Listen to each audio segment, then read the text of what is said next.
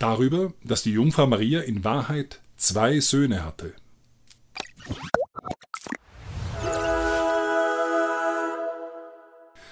Wir haben in dieser Reihe bereits einige Themen mit typologischen Betrachtungen begonnen. Jesus als der neue Adam, als der neue Moses, als der neue David.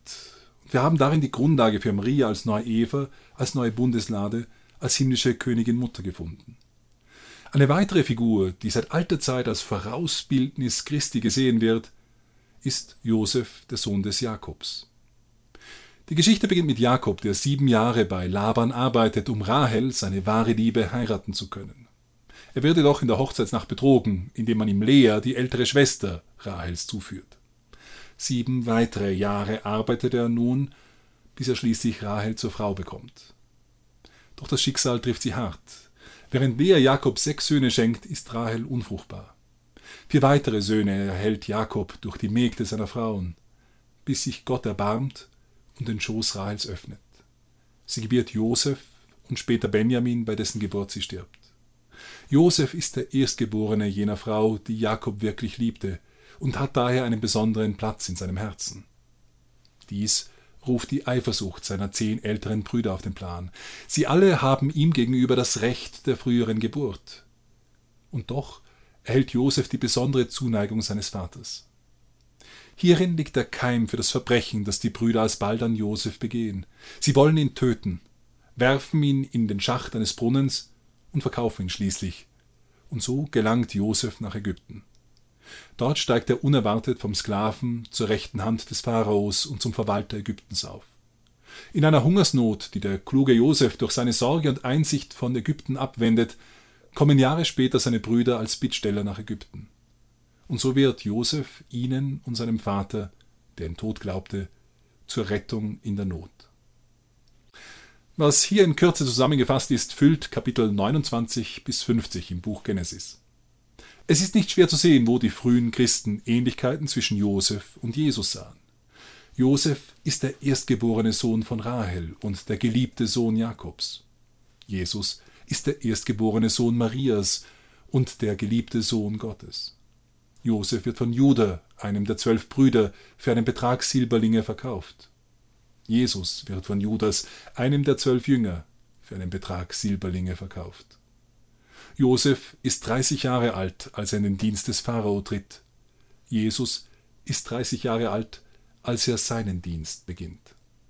Josef wird zur rechten Hand des Pharaos erhoben und herrscht über das Königreich Ägypten. Jesus wird zur rechten Hand Gottes erhoben und herrscht über das Himmelreich. Josef rettet Israel und die Heiden vor dem Tod und gibt ihnen lebensspendenden Weizen zu essen. Jesus rettet Israel und die Heiden vor dem Tod der Sünde und gibt ihnen ewiges, lebensspendendes Brot zu essen. Josef wird seinen Brüdern offenbart, die ihn zunächst nicht erkennen, da er auf dem ägyptischen Thron erhoben sitzt.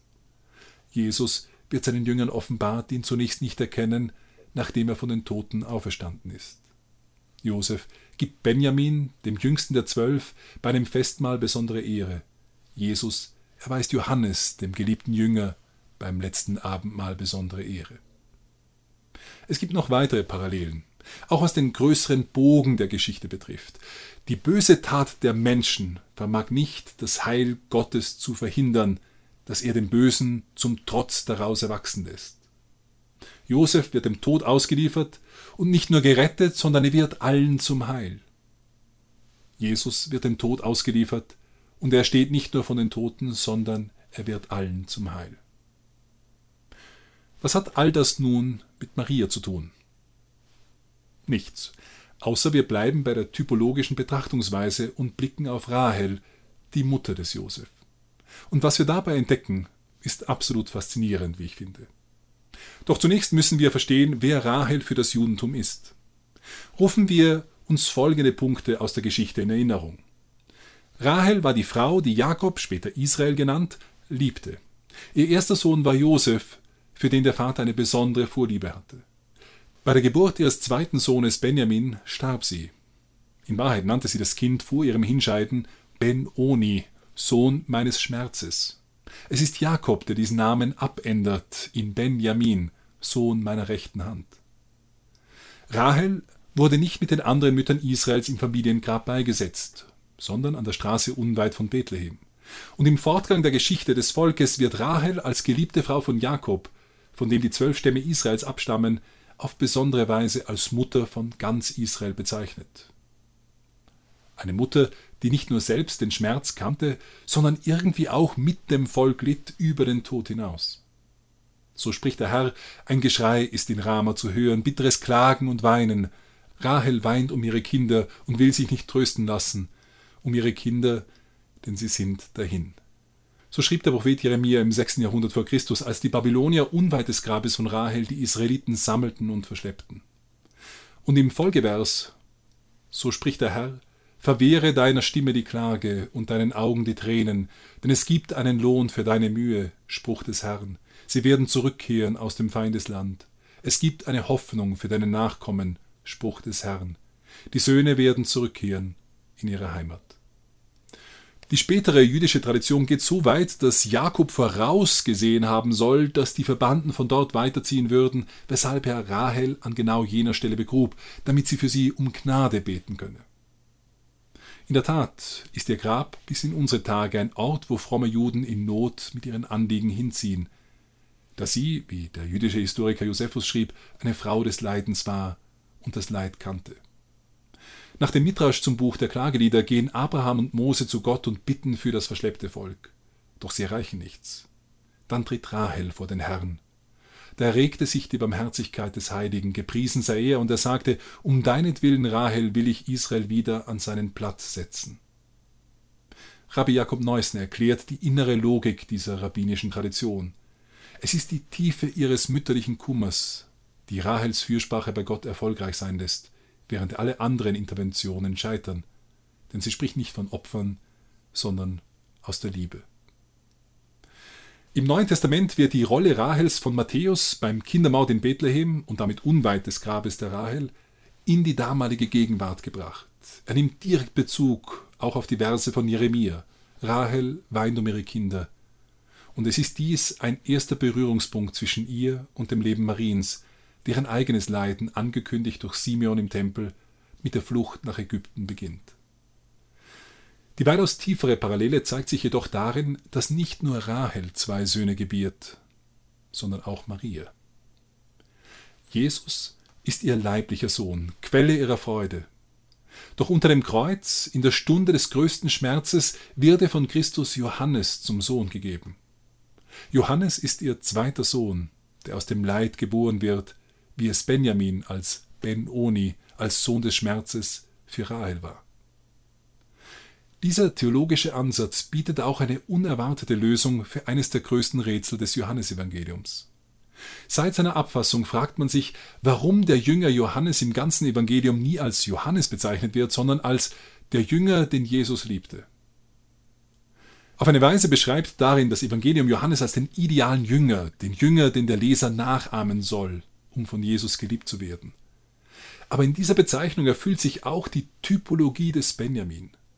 Kapitel 33 des Buches Deuteronomium enthält die berühmten letzten Segensworte des Mose für die zwölf Stämme Israels, bevor er stirbt. Für Benjamin sagte Mose, in Sicherheit wohne der Liebling des Herrn. Täglich wacht über ihn der Höchste und zwischen seinen Schultern wohne er. Benjamin ist von den zwölf Söhnen Israels der jüngste und der Geliebte des Herrn. Unter den zwölf Aposteln ist Johannes der jüngste und der Jünger, den Jesus liebte.